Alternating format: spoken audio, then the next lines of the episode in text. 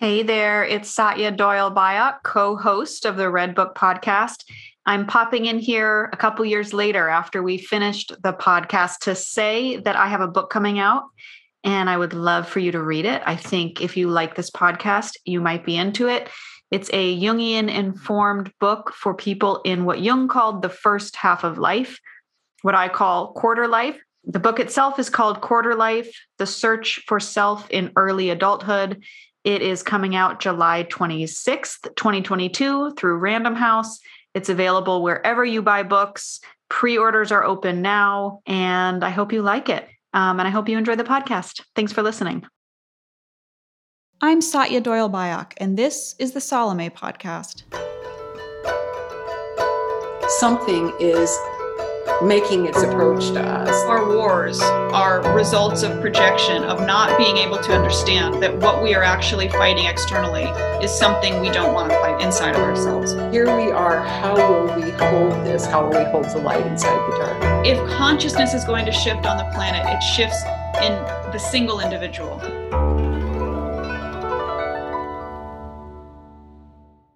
In each episode, my co host Carol Ferris and I explore the social and personal relevance of Carl Jung's magnum opus, known as the Red Book.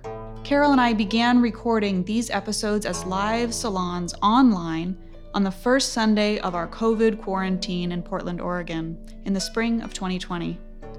Each week, we welcome the community into our conversation with a concluding Q&A. Hi, Carol, again. Good morning. Good morning. So, this week we're doing Mysterium Encounter and Instruction. And next week, if you want to get a head start, we are just going to do Resolution, which will finish out the first book of the Red Book.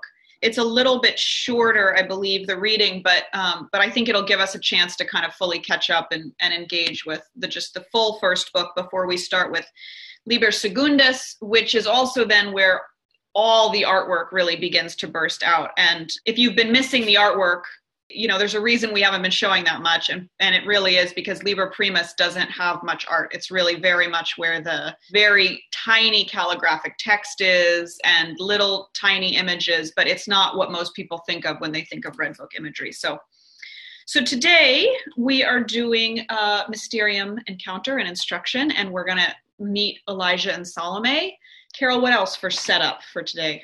We we like to say where were we last week, and I, the last line of on page 174 of the previous section that we looked at.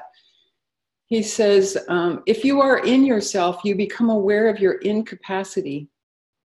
You will see how little capable you are of imitating the heroes and of being a hero yourself.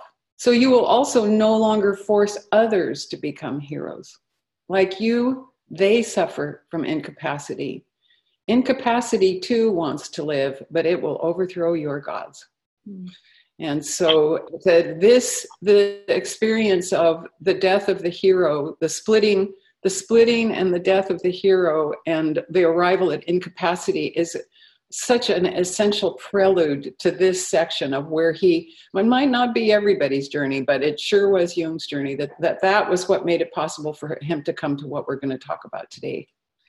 Carol i wonder if we maybe can switch things up from just the brief plan that we had. Um, start with the astrology dive and kind of start with before before I read aloud this part uh, around Elijah and Salome, so that we can feel this opening and this the deep dive. And I'll just reference people briefly to to footnote 161 as she gets into this, which is on page 177. And I'll just read this aloud briefly, Carol. So this is from his 1925 seminar, which I'll hold up in a second. But he just says. I used the same technique of the descent, but this time I went much deeper. The first time, I should say, I reached a depth of about 1,000 feet, but this time it was a cosmic depth. It was like going to the moon or like the feeling of descent into empty space. So, this is a horoscope for, in the inner wheel is Jung's birth chart.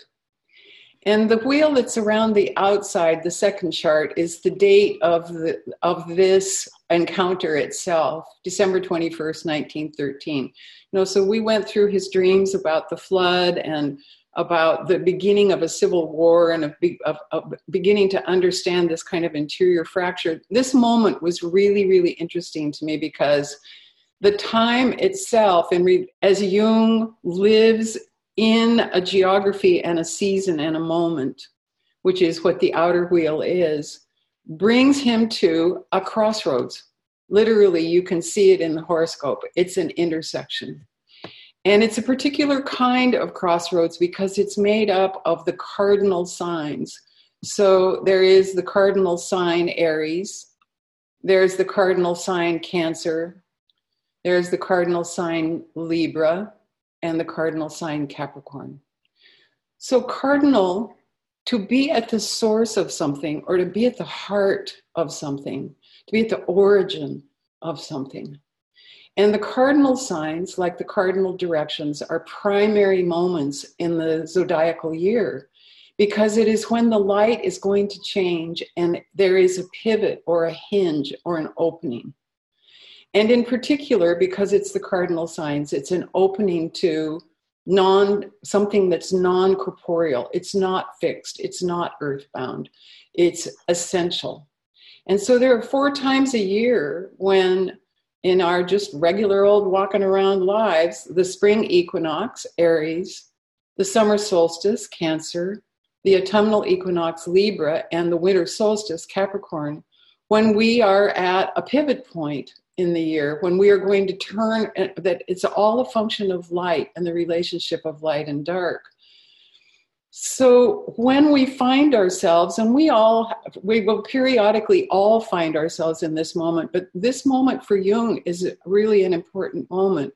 So here in his inner horoscope is Chiron, the healer, the wounded healer, to be more precise, for those of you who are familiar with the Greek myth, opposite Jupiter, which is astrology's name for expansiveness and growth.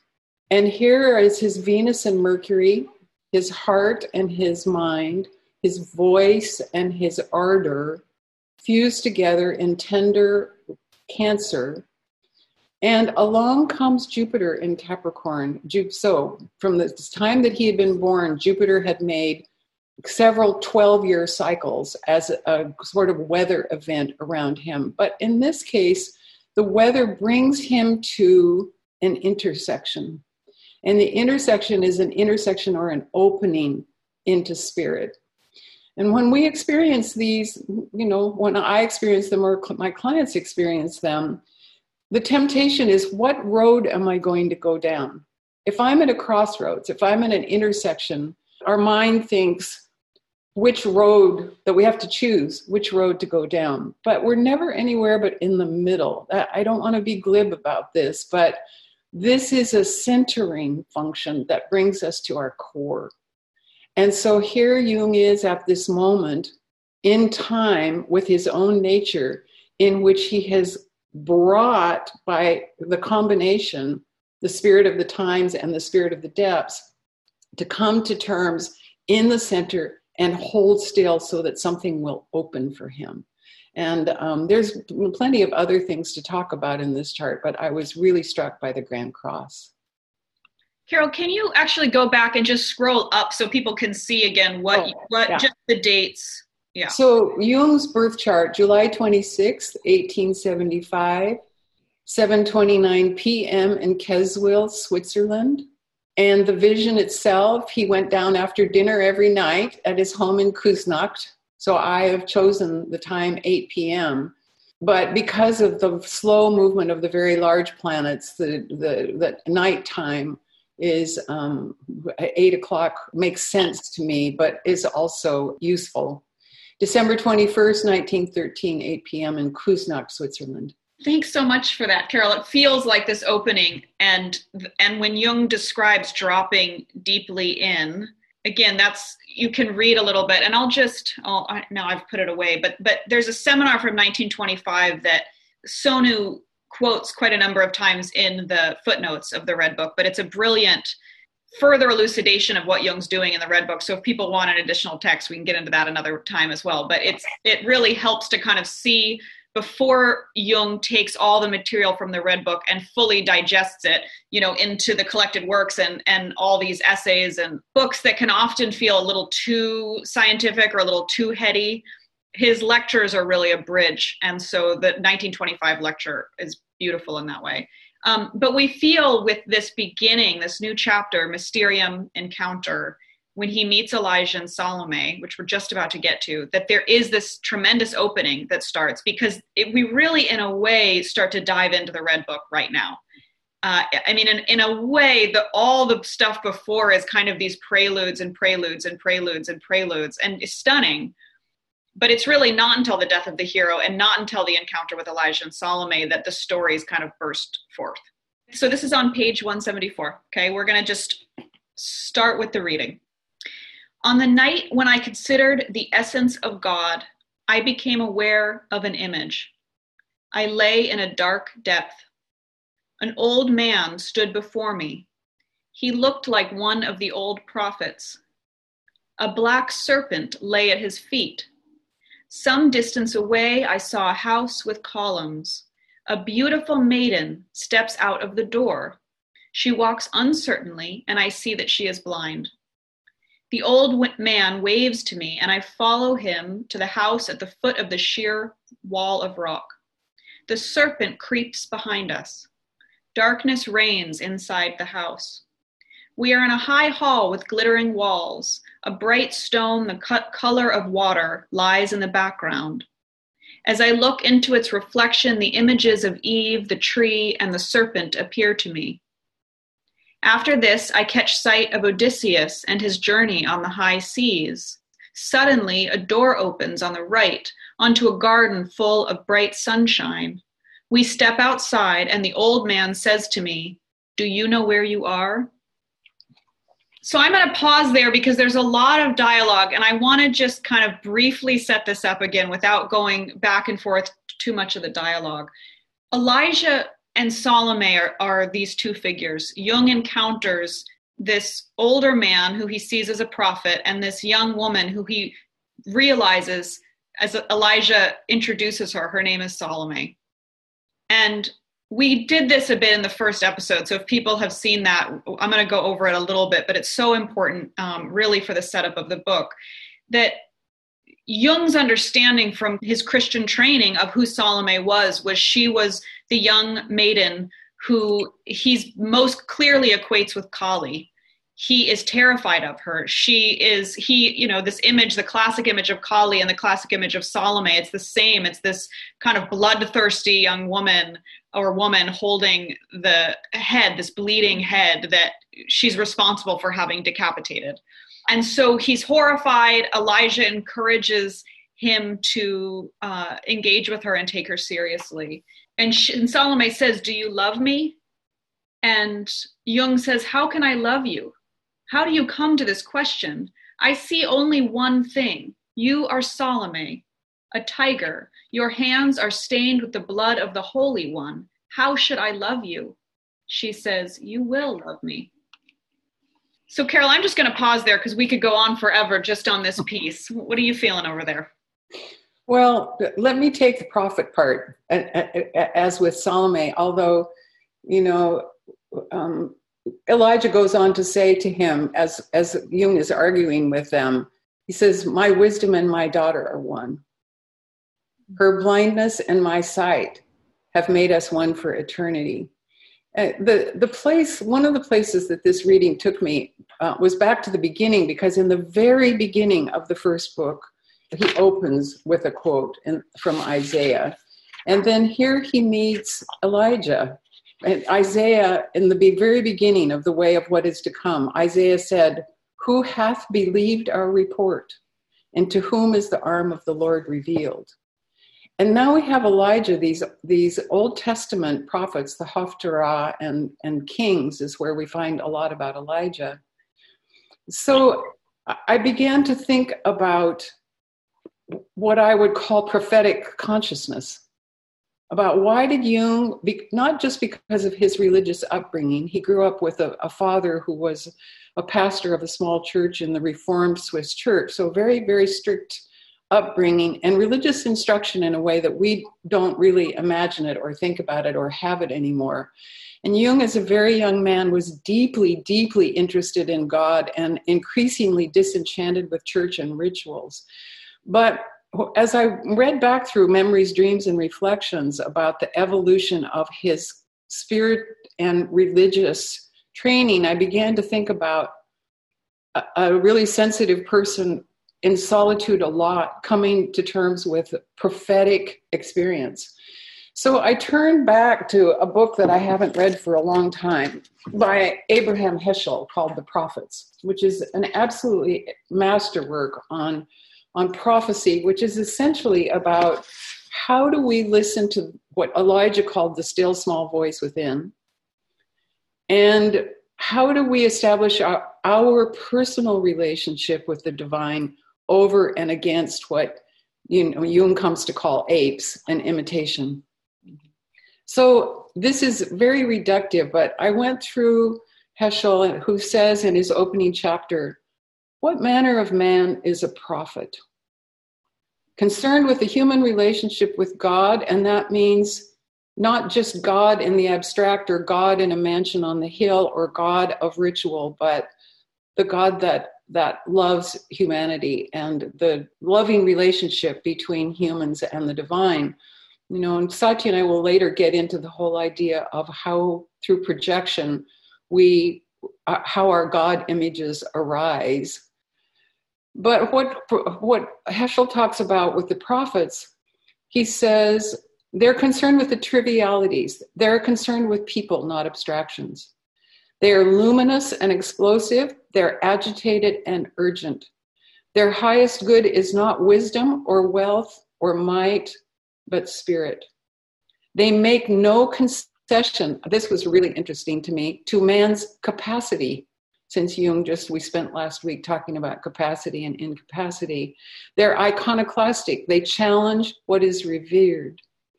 They're austere and compassionate for humans, and they hope for reconciliation. They challenge the whole country, kings and priests alike. Few are guilty, they hold all responsible. They're in the they're in the, the place of heaven's blast. How do you li- how do you coexist with a living God? They exist in distinction and affliction.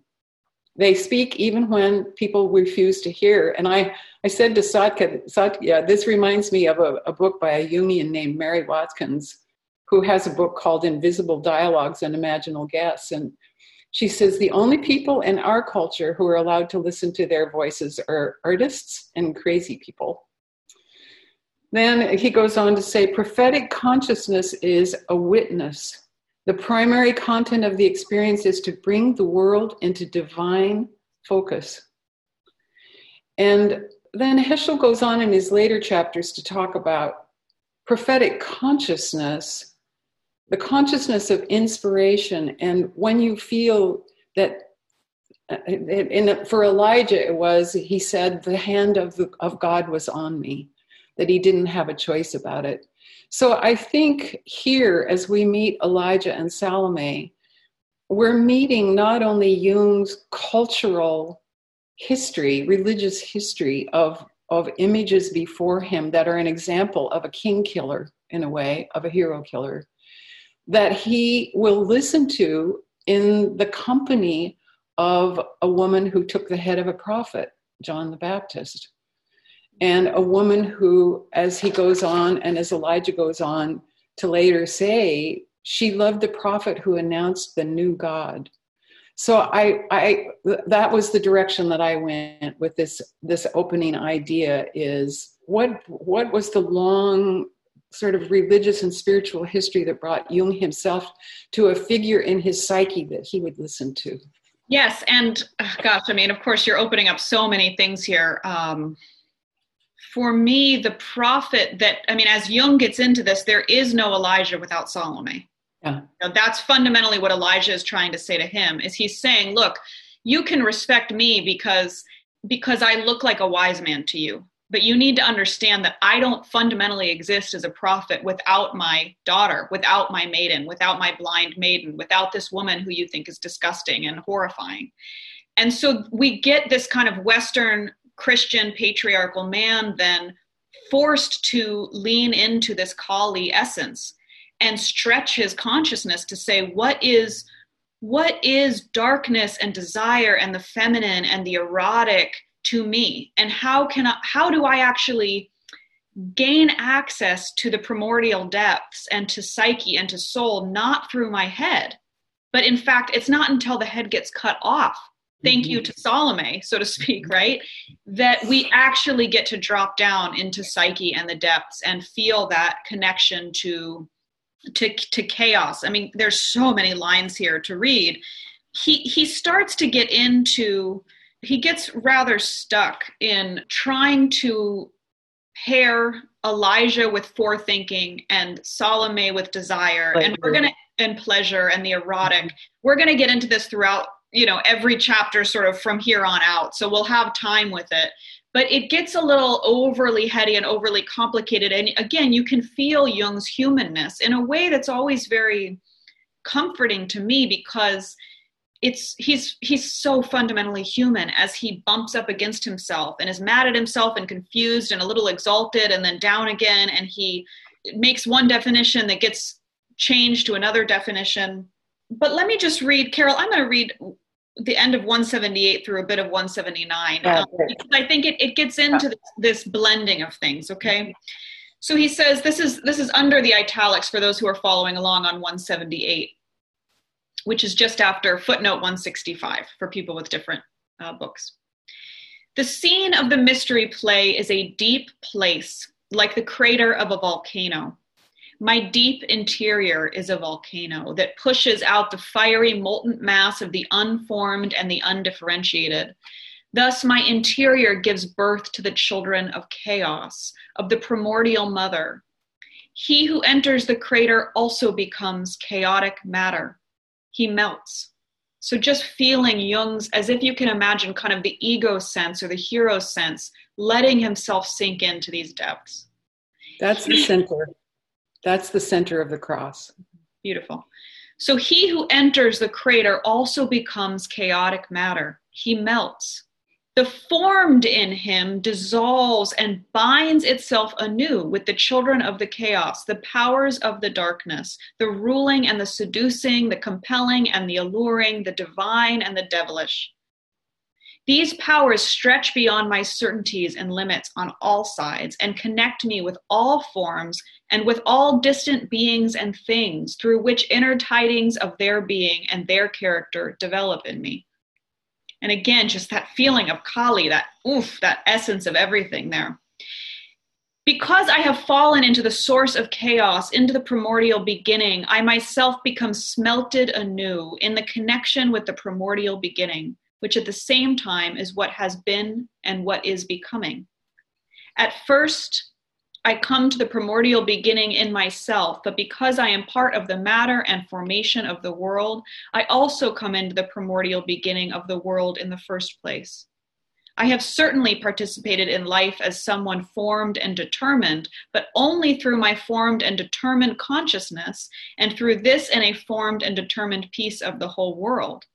And that he's speaking to Elijah there in a way, right? And he's about to say, but not in the unformed and undetermined aspects of the world that likewise are given to me. Yet it is given only to my depths, not to my surface, which is a formed and determined consciousness. And the next bit I'm going to skip because it gets so heady, but that's where he starts identifying Elijah with thinking and forethinking and Salome with pleasure and desire. And again, there's just so much to open up there and, and we'll keep getting into it. Well, but, and it is the first encounter. Should we, should we do it then? Yeah, uh, I think so. It is, it's the encounter. I mean, he, he, he names it that. So it, it's, we won't skip to the juicy bits. We won't just cherry pick. all right, all right. So okay, it's just right. It gets us out of the poetry a bit to me, but he's yeah. here. Okay, the powers of the of my depths are predetermination and pleasure. Predetermination or forethinking is Prometheus, who, without determined thoughts, brings the chaotic to form and definition, who digs the channels and holds the object before pleasure. Forethinking also comes before thought, but pleasure is the force that desires and destroys forms without form and definition. It loves the form in itself and it takes hold of and destroys the form that does not take. The forethinker is a seer. He's to Elijah there. But mm-hmm. pleasure is blind, Salome. It does not foresee, but desires what it touches. I'm going to now, and then we'll come back, Carol. Yeah. I'm going to skip to That's one paragraph on 181, and then we're just going to come back to dialogue with you and I a bit. But the serpent, then, so there's Elijah and Salome, and there's the serpent, right? And then there's Jung. So there's this quaternity with with all four of them, but but Jung is observing these three: Elijah, Salome, and the serpent.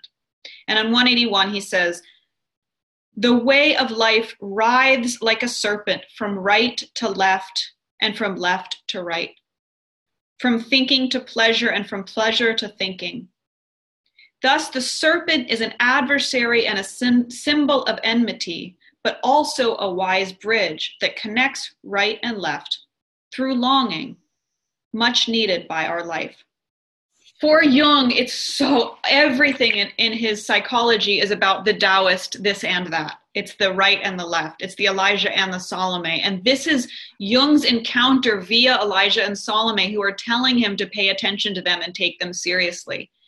Um, that, they, that they can't, that Jung can't get away without fully embracing Salome in addition to Elijah, Elijah, with whom he's so much more comfortable.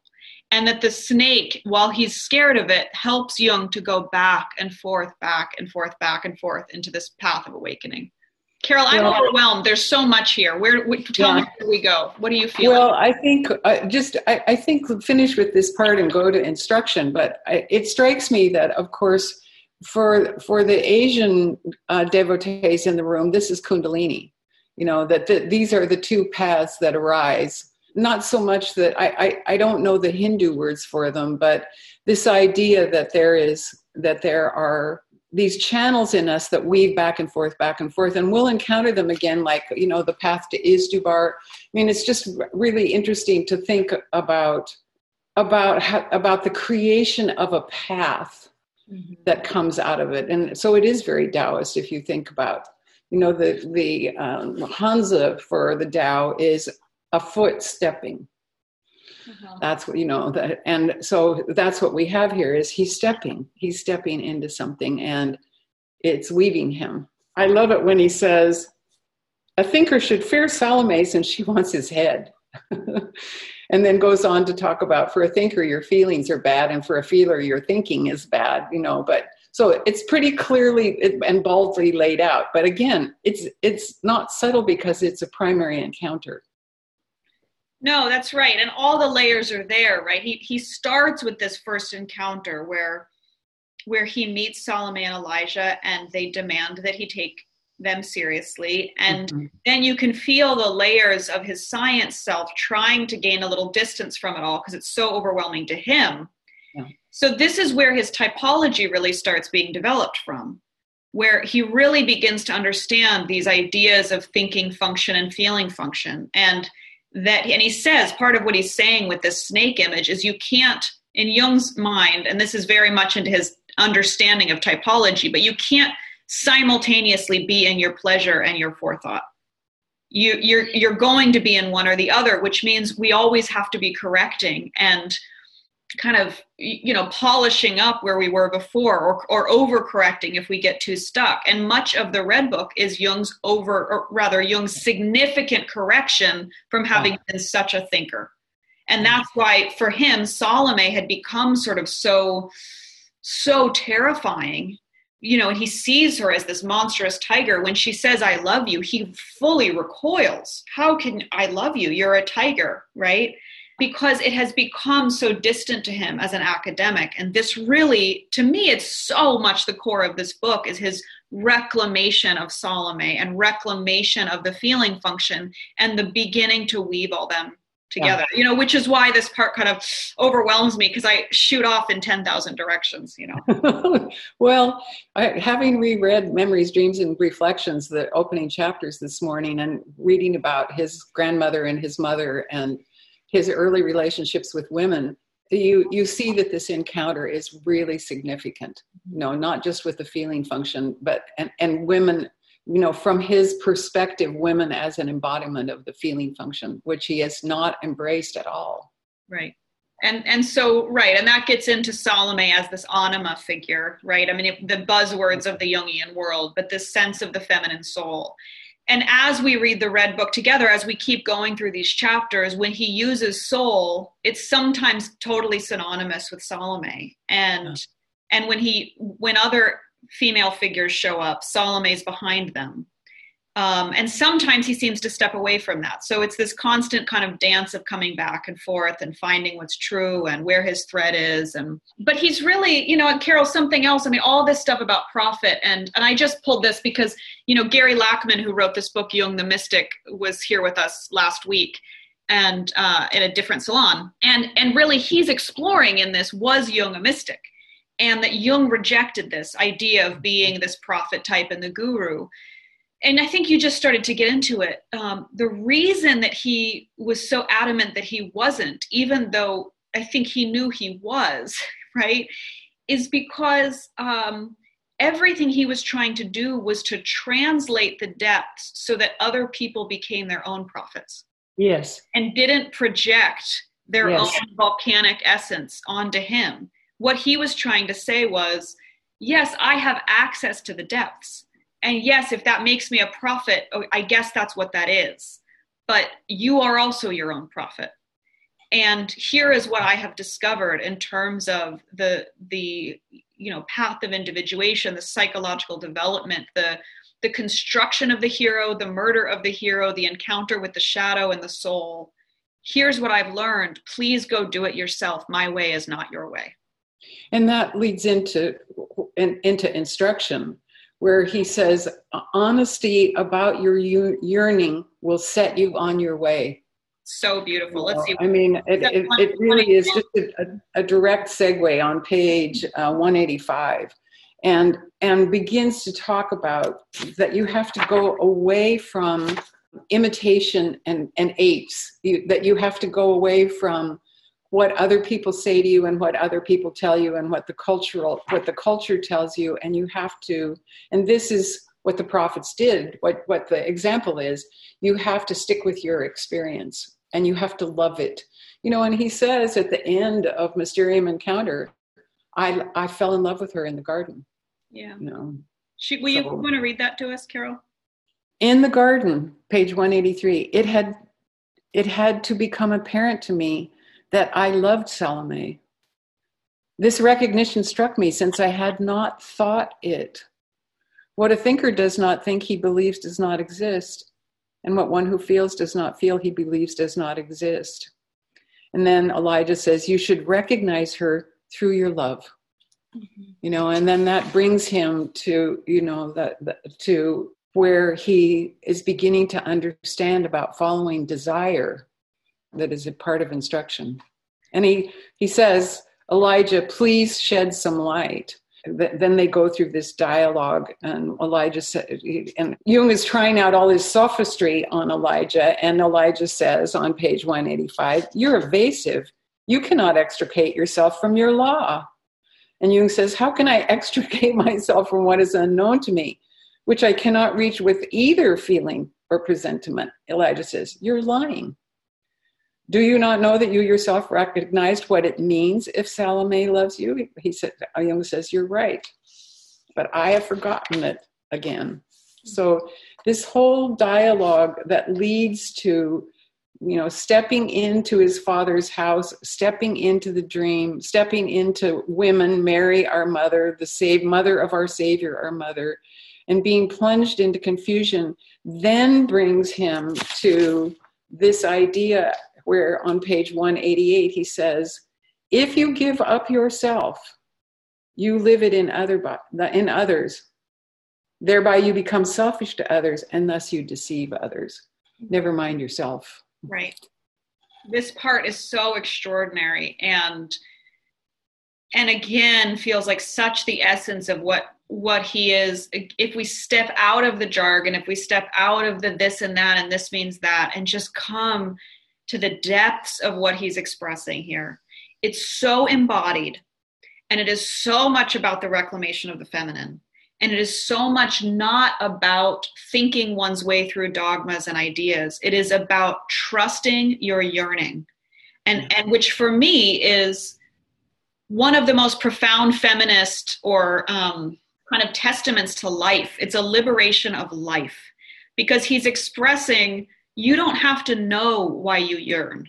And we'll read this because it's it's the very end of 187 and I'll read it into 188, but it's this deep connection to embodied trust, to saying, if I yearn deeply, just like I think of this so much as a dog who wants to go on a walk, and the, and you know the the owner, you know, you know, we went on a walk yesterday. I mean, you know, whatever the excuses are, and the dog just is sitting there, and it's you know, and you say, you want to go on a walk?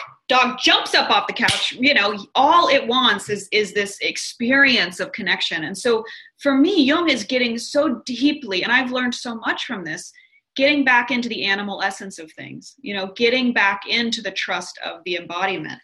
And so what are you thinking carol? Should i should i start you no no to- go go. Okay.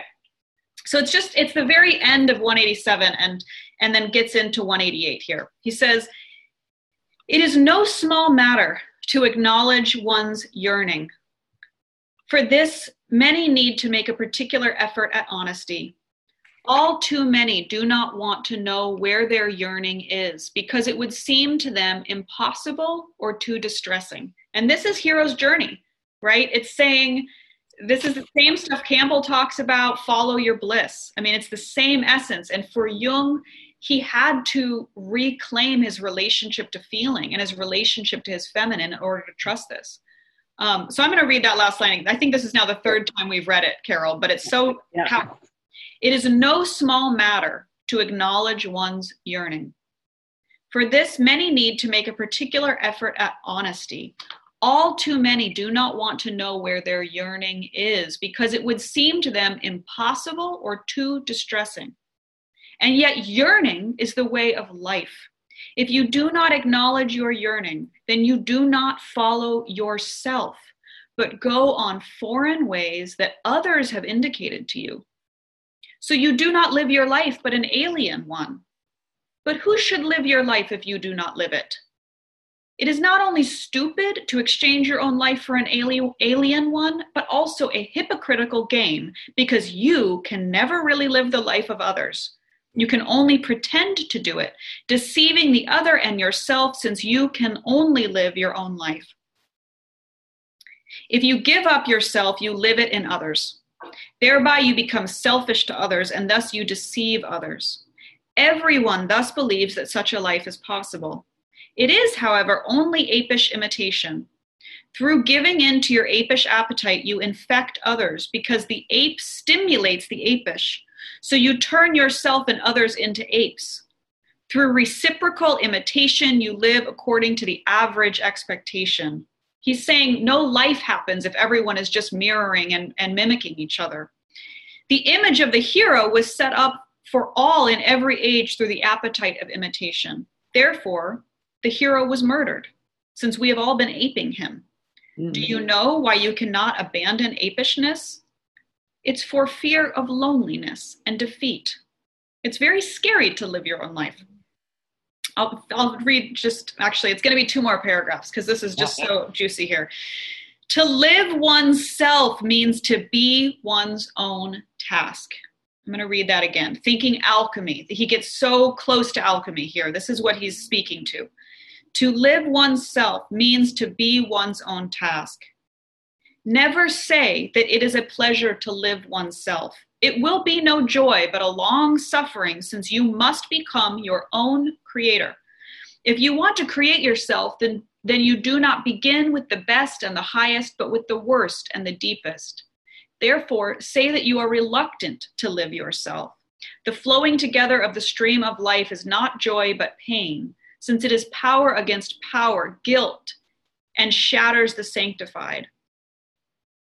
The image of the Mother of God with the child that I foresee indicates to me the mystery of the transformation. If forethinking and pleasure unite in me, a third arises from them the divine Son, who is the supreme meaning, the symbol, the passing over into a new creation. I do not myself become the supreme meaning. And this is where he starts to very carefully differentiate the fact that something, the, the prophet is born in him, but he is not the prophet, right? Yeah. So he says, I do not I do not myself become the supreme meaning or the symbol, but the symbol becomes in me, such that it has its substance and I mine. And I'm going to pause there. You can hear the, the place if you think about Heschel's description of the prophets, the loneliness, the solitude, the fear, the life you have to live because you're in the presence of the divine and you've been changed and transformed. It's you know it's all here, and of course at, at the very end of this section, where he he talks about on page 191, I became a prophet mm-hmm. since I had found pleasure in the primordial beginning. You know that of of of arriving at this at this central place um, and um, yeah. I, I'm going to show this drawing that comes later in the um, later in the book. But I was so moved by this. The image of the cool starry night and of the vast sky opens up my eye to the infinity of the inner world, which I, as a desirous man, still feel is still too cold. I cannot pull the stars down to myself but only watch them. Therefore, my impetuous desire feels that that world is nightly and cold. It's the primordial place. You know, here's the the tree of life. Uh, all the great cultures who have the the the tree and the, the creatures and the snake, and I I was just inexpressively moved by this illustration and of his arrival at this beginning you know, and of having to go through his own process of wanting to have everything ordered to fall into disorder and to come to his his birth essentially uh, uh in a in a different world. I I thought this chapter was absolutely amazing you know especially given that it then this all of this instruction is the second night is december 22nd but the the chart itself doesn't doesn't change. This is really uh, uh, you know some magic moments for him. It's really profound. And carol what you just read i just want to point people to again is is footnote 204 yeah, yeah which is page 193 and it comes a little later that that image in the book. Um, it's such a beautiful image he says i uh, at the bottom of uh, not the footnote but i won the power back again from the depths and it went before me like a lion. It's the very end of that section. Carol i'm going to just just because you started reading a piece of it feels like um but 192 the very end of that you had read and i just feel it's so important right? He says um, but as I became aware of the freedom in my thought world, Salome embraced me, and they, I thus became a prophet. a prophet. Since I had found pleasure in the primordial beginning, in the forest and in the wild animals. So he, you know, he'd re-embraced his embodied self. He'd re-embraced, he, he had allowed himself to love this thing that had become sort of rotten inside of him you know, he saw that his neglect had caused it to rot. And so he loved it again. Instead of rejecting the rot, he said, Oh my God, I neglected you. He pulls it back towards himself and he loves it again. It's, he says, it stands too close to reason for me to set myself on par with my visions and for me to take pleasure in seeing. He says, I am in danger of believing that I myself am significant since I see the significant. This will always drive us crazy, and we transform the vision into foolishness and monkey business since we cannot desist from imitation.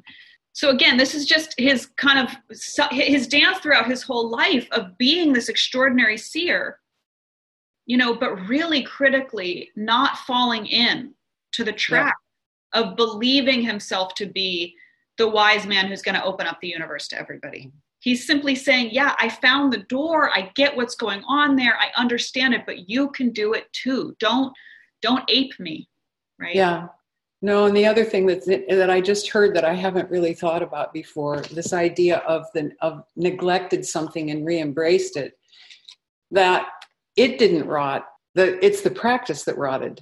You know, it's the verb. It, it's the verb of how do you how do you stay with something yeah. you know how do you on the path mm-hmm. how do you not get distracted away from the center of it you know and that it's it's either going for it in a certain way or neglecting it you know so that it's that balance too of how you how you stay in the center of something that's right and we'll again and again and yet when we get away from it i think it's also the the courage to face neglect and i mean for me the images and this shows up in dreams all the time you know and um but the dreams where people in in the dreams uh, have forgotten you know it might be forgot to water the plants for too long or oh my god i was supposed to feed those pets you know yeah. or the baby i mean there's layers to it but these are all dreams of the neglected embodied self or the neglected yeah. self and so those that horror of oh my god i forgot to feed the animals oh my god are they still alive and then the courage that it takes for us to open the door and see are they dead? Are they mad at me? Are they starving? We don't want to see the result of our neglect. It's, yeah. it's horrifying you know yeah. the result of our neglect. And so i think what's happening for jung is the courage to look in and see oh my god salome she's an image of this. And again this shows up over and over as we continue. He keeps trying to take this seriously in some form and re-encounter it Okay, should we go to questions? Questions. okay. All right, everyone. Here we are sliding into Q&A with all of this extraordinary material. Um, the shyest ones of you often have the most important question. Keep that in mind. Hi, Nan. Hi, Satya.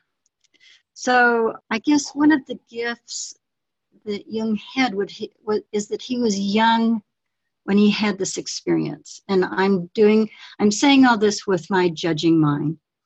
I'm in my early 70s and suddenly going, I have those dreams, those horrors, and they're usually that I, as a teacher, and I'm a retired teacher, that I have forgotten to teach my first graders how to read, mm. and it's almost the end of the school year. Mm. And so there's even more terror as I feel like the, the lessons that I'm trying to, the lessons that I'm trying to um, see for myself, I guess there's just increased urgency. That's well, Nan. Let me just quickly say this: that you know, the, we are all going to go through this 10,000 times. I mean, there's no question to me, and I don't, you know, I don't know your journey, but that this is the first time, or, you know, around the sun for you. Uh, there's no way. Um, right. We're all going to screw. This is the thing: is no matter how careful we are, how practiced we're, we're, we're going to forget to water the plants. We're going to forget to teach the first graders. The question is, again, can we come back? And that, for me, is the whole point. It's like we're all going to step out of practice. Um, we're all going to fall into shadow. I think the issue is, can we? Can we say, I forgive myself, I forget, and I feel teary. I mean, life is hard. being alive is incredibly hard in my opinion. I felt it from the day that i was born. It is incredibly hard to be here even as much as i love it. And so we have to be kind to ourselves if we're going to embrace this stuff. But i think the other piece that's interesting to me nan is that you're working the other side of this it sounds like in that it's it's about teaching to read. It's not about feeding so to speak. It's about the intellect. It's about the logos. It's about the words and so I'm curious for you to kind of, I would, you know, not to do psychotherapy in a group environment here, but just briefly, um, what is the forethinking that for you it's more the Elijah maybe that's neglected? And again, this is so important that we have different paths, but where's the Elijah for you? Where's the forethinking or the thinking that needs some attention without your sense of, I'm not worthy? You know? Um, I, I would like to just add to that, Satya, and, and Nan, I would like to add to it. I think in, inside this is a trust in the aliveness of the soul, not your soul, the soul. And that that's why I was interested in the verb neglect. David Abrams is a very interesting writer who wrote Becoming Becoming Animal and um, and the spell of the sensuous. And he talks about how when he was in the magic of of deep jungles of Indonesia every he was in relationship with everything that everything spoke everything sang. He heard everything. He was in relation with everything. And then he came back to the states and now he's surrounded by telephone poles and concrete and he he lost the connection. And that when he turned around it was still there. It's there. Right. it's that's why it's our our verb relationship to it. It's like our attention or inattention to it. It's alive and potent. And that we come in and out of relationship with it. But that for me and i think what jung is discovering is that there is that there is love mm-hmm. and that it's alive and that it exists and that we can turn away from it or we can neglect it or we can we can become embittered or we can soil it but that's our stuff not its if we if we want to think about it as an object or as a place or a thing so i think that that feeling of of guilt of did i i mean i i have this conversation with with all of us. I mean this is such an extraordinary time where the world where the, our whole world our animal world our our wind world our mountain world it has a chance to remind us it's still here in its way.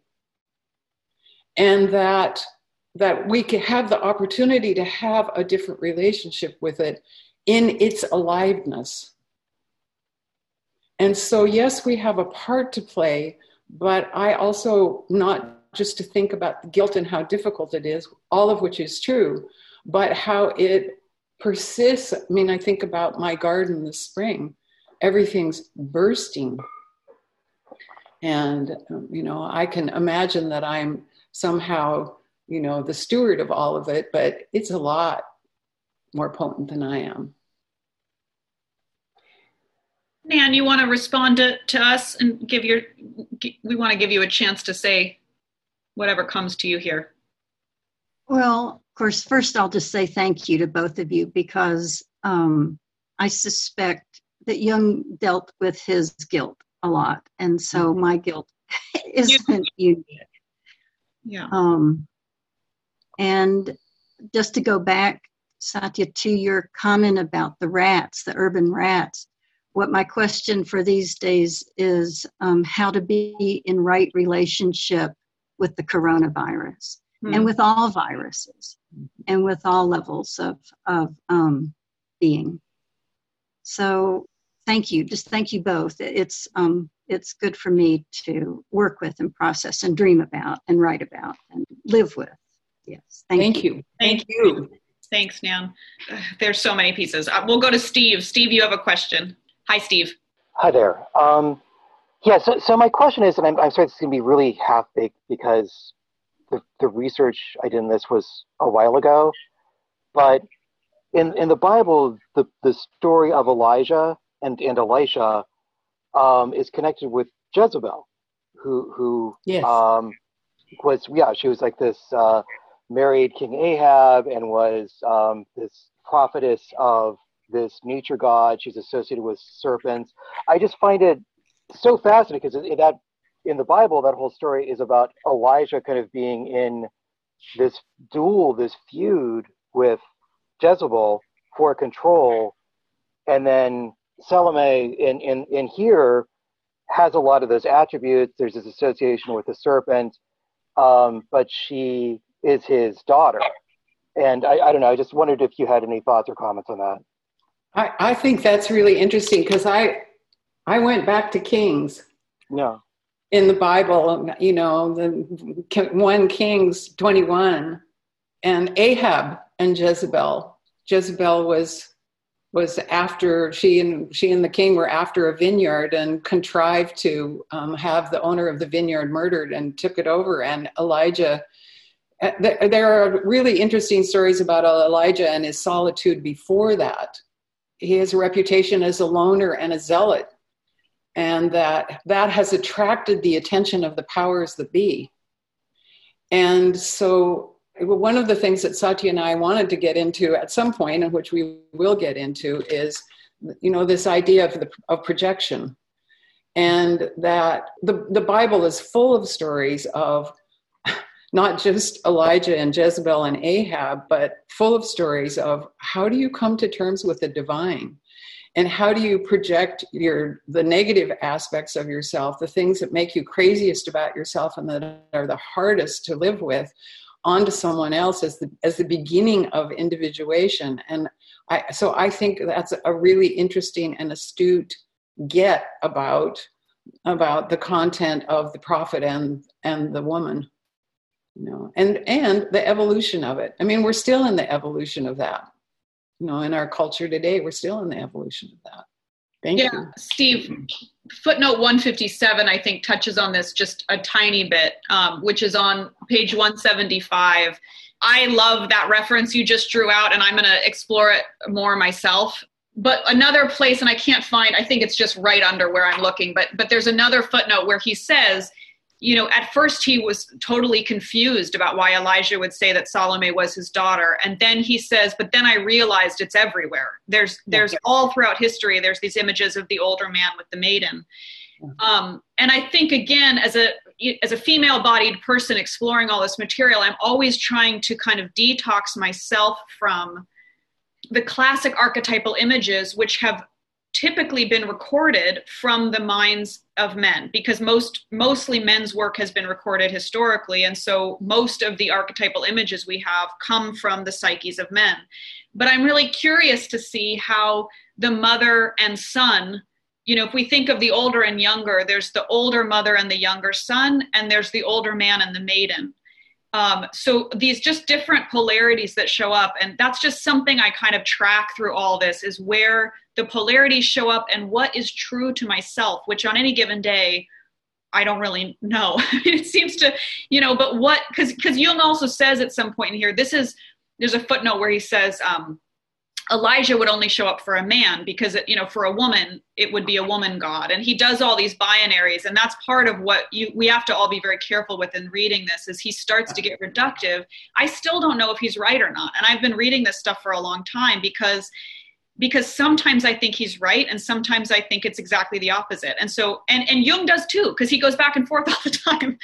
Um, so just to stay gentle with it as we find our way through all these different parallels. Um, in any case, that's a very long-winded response, Steve, because I think the core of what you expressed is very curious to me, and I'm going to research more myself. Well, and and Elijah was the the only only mention of Lilith is comes through Elijah. So so that idea of where the prophet is with the feminine, that's the guy. It's it isn't that it's not in Jeremiah or Hosea or or Isaiah or any of the others, but it's definitely there with Elijah.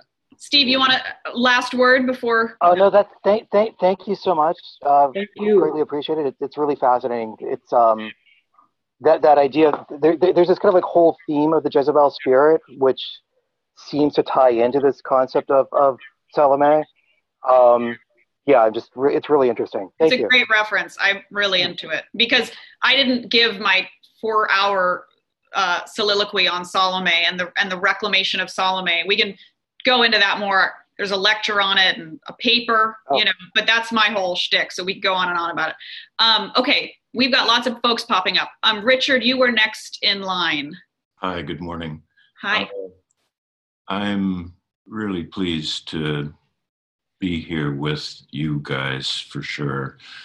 The the question that I guess I've been wrestling with if it has to do with the COVID uh, virus, and the question is what if the virus is the medicine? And the, this whole notion of, uh, uh, I, I don't think I would be here in this salon had Richard, we lost you. Do you want to talk about? Do you want to talk about COVID as the medicine, Satya? Just sure. start with that. Yeah, I, Richard, you froze. I hope you're still here to hear us. Um, I think what I hear you expressing is is sort of the pullback to yin. You were about to say, I think I wouldn't be here in these salons if I wasn't trapped inside because of COVID, essentially. You know, and we wouldn't be doing these salons if we weren't trapped inside because of COVID. And so there's a reclamation of the feminine. Um, again, feminine is such a tricky term, but the yin or the or the inner or the slowing down, the return to soul. If there wasn't this completely different structure uh, that's happening now. So I think certainly, I mean, I think we all, it's such a tricky political thing to say, like, oh, COVID, thank goodness for COVID. I'm certainly not going to say that. Um, but I think a lot of us have been struggling under a culture that feels broken and and sociopathic in so many ways and at such depth that it feels impossible to know how we're ever going to change it. And so for me there is some fundamental shift out of sociopathy which is which is a, a, you know patriarchy that has no connection to the feminine. There's there's a uh, the you know the lizard brain that has no connection to the embodied soul. And so maybe that's part of what's happening. I certainly hope so for all of us is a return to the embodied soul in this in a way painful as it is. Carol what do you think? That's I, you know when you said lizard brain this is just an uh, abstruse reference i was in the galapagos islands for christmas yeah. in the most extraordinary compound of these ancient ancient tortoises that are reptiles and got to watch them at each other and one of them looked just like mitch mcconnell and so I think about the reptile brain that's trying to run things. That's I'm sorry. Random, I think random association. no, I mean right. If I go there, my uh, my rage explodes through my skin. I, so I have to every, every time I start, I, I shut it down, and not to become peaceful, but just to save myself from yes. the burning rage. Uh, Kathy, hi there. Hi, I'm Hunt. I'm Kathy's husband, and uh, so kind of the kind of right with the virus. Um, I wrote uh, Carol after the first session and basically said, war metaphors are really, um, I'm resisting them, like the war on drugs or the war on cancer.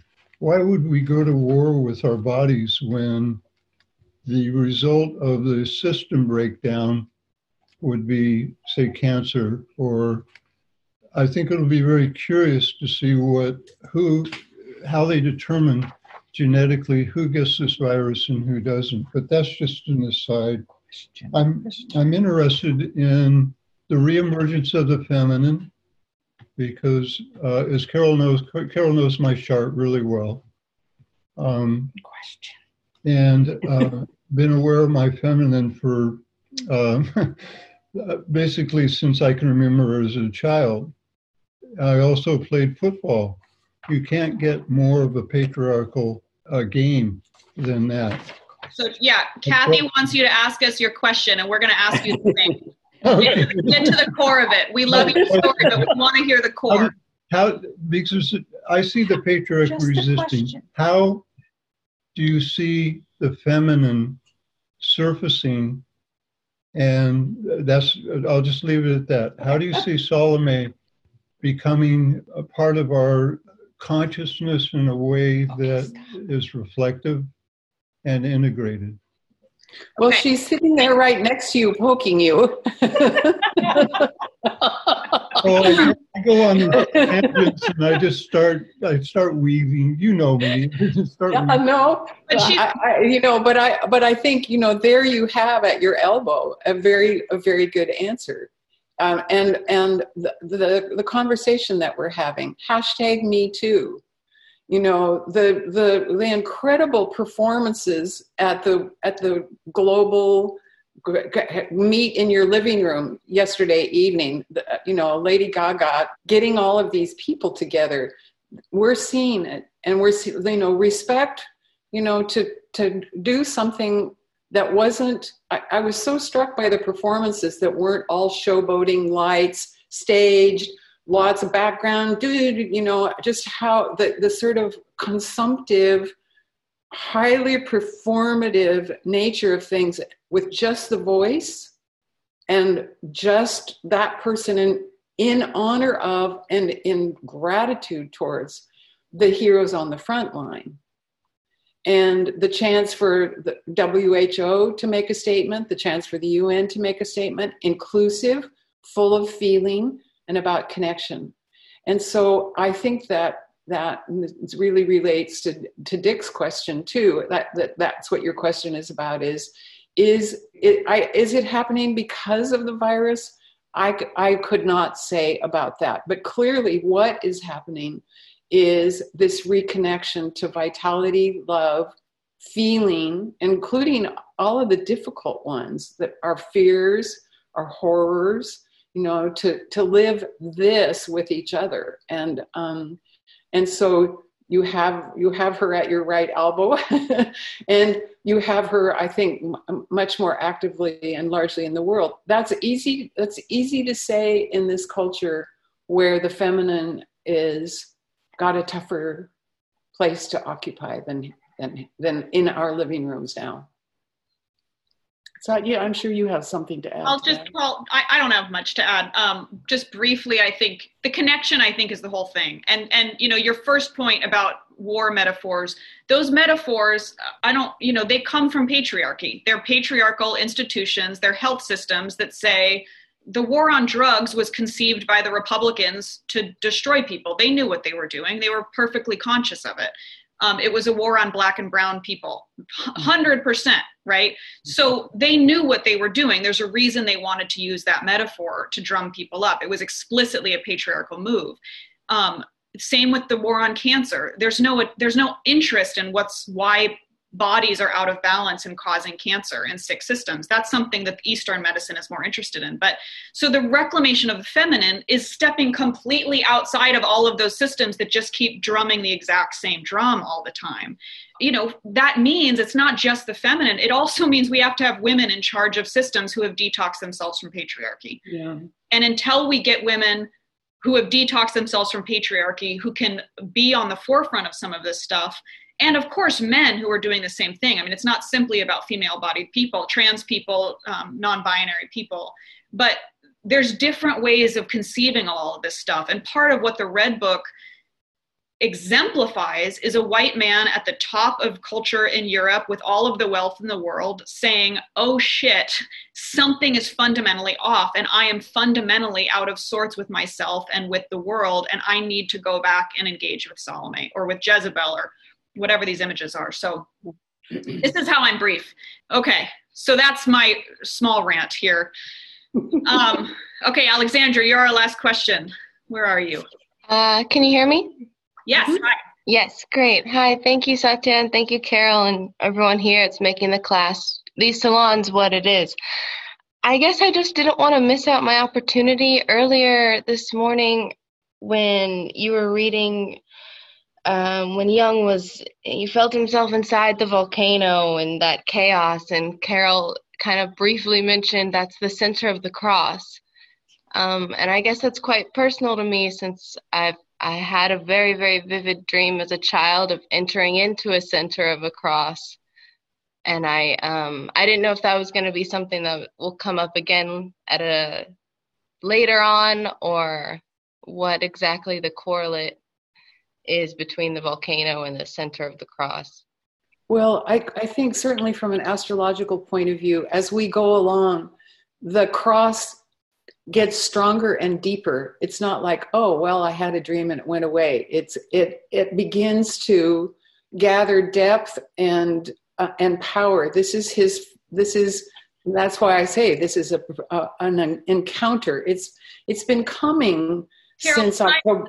I just, yeah. I'm sorry, I want to interrupt because I want to make clear when you said that you were talking about the cardinal cross. Yeah, the cardinal cross. Just presented yeah. with the astrology. Yeah, but it's the, you know, it's yeah. the idea of a cross. A cross is, you know, the, the cross has so many, and I mean, as a symbol, it stands in so many different ways in so many different cultures, not just in Christianity. And, you know, the other word, uh, uh, Alexander, that you want to remember is the crux of something Mm. You know, I loved it in Harry Potter, the Horcruxes, you know, it's something that focuses everything in the center, that brings all of the intensity and the power and the energy to the center from the directions where where the temptation is on the path, go over here, and now go over here. Oh, now go over here. But it's like boom, that it keeps bringing us back to the crux of the matter, and that it won't, you, you won't let go of it, and it won't let go of him. Mm, thank you. Yeah, Thank you. I think too, I mean, just to kind of come back a little bit to Jung's typology, but also childhood dreams. I'm wondering if I've got this behind me. There's a there's a work um, the Philemon Foundation put out the book Children's Dreams. I don't know if you know that book, but ironically, it's not actually the dreams of children, it's the dreams that adults had as children that kind of get pulled forward. And there's a lecture series on this. But these herald dreams, I mean, these dreams that we have as children and look back on. How old were you, Alexandra? I was 11 or 12. So that's kind of this dawning of consciousness, right? It's this time of dawning consciousness and kind of the shift into the puberty adult self. That's when all the initiation ceremonies would happen. But just to hold that for yourself as kind of an early herald dream of wholeness, to the kind of center of the quaternity. Um, mm. where, what are we all trying to get to? And, and, um, you know where are we all growing? And that book may kind of I, I, I, don't know if you've encountered it but it may offer a little support of how to understand the dreams in retrospect a little bit. I well it's a, thank you. it's a mandala mm-hmm. you know and we're we're we're coming to jung's mandalas which is what held him through the the most um, difficult and profound shaking that he went through. So that that that that's the other thing that you dreamt yourself into the center of a mandala Hmm. Yeah, there's a yeah. Thank you, Alexandra. Yeah. yeah. Thank you. So glad to be here. Thanks, Satya. It's such so a pleasure. everybody. Thank you all. It's so lovely to be with all of you again. And so next week, again, just to say finally, we're going to finish up Liber Primus and we'll finish with the aptly named chapter called Resolution. And then we'll we'll get into Liber Secundus in the following week. So that's our journey together. We'll see you all soon. Thank you. For more, please visit SalomeInstitute.com. And please review, rate, and subscribe to this podcast if you haven't already. Many thanks to our producer Ayal Alvis for turning this audio into a podcast, to the very talented Haley Hendricks for our intro and outro music, and to Ray Davis for our podcast art. We're grateful to all of you. Please tune in soon for another episode of the Salome podcast.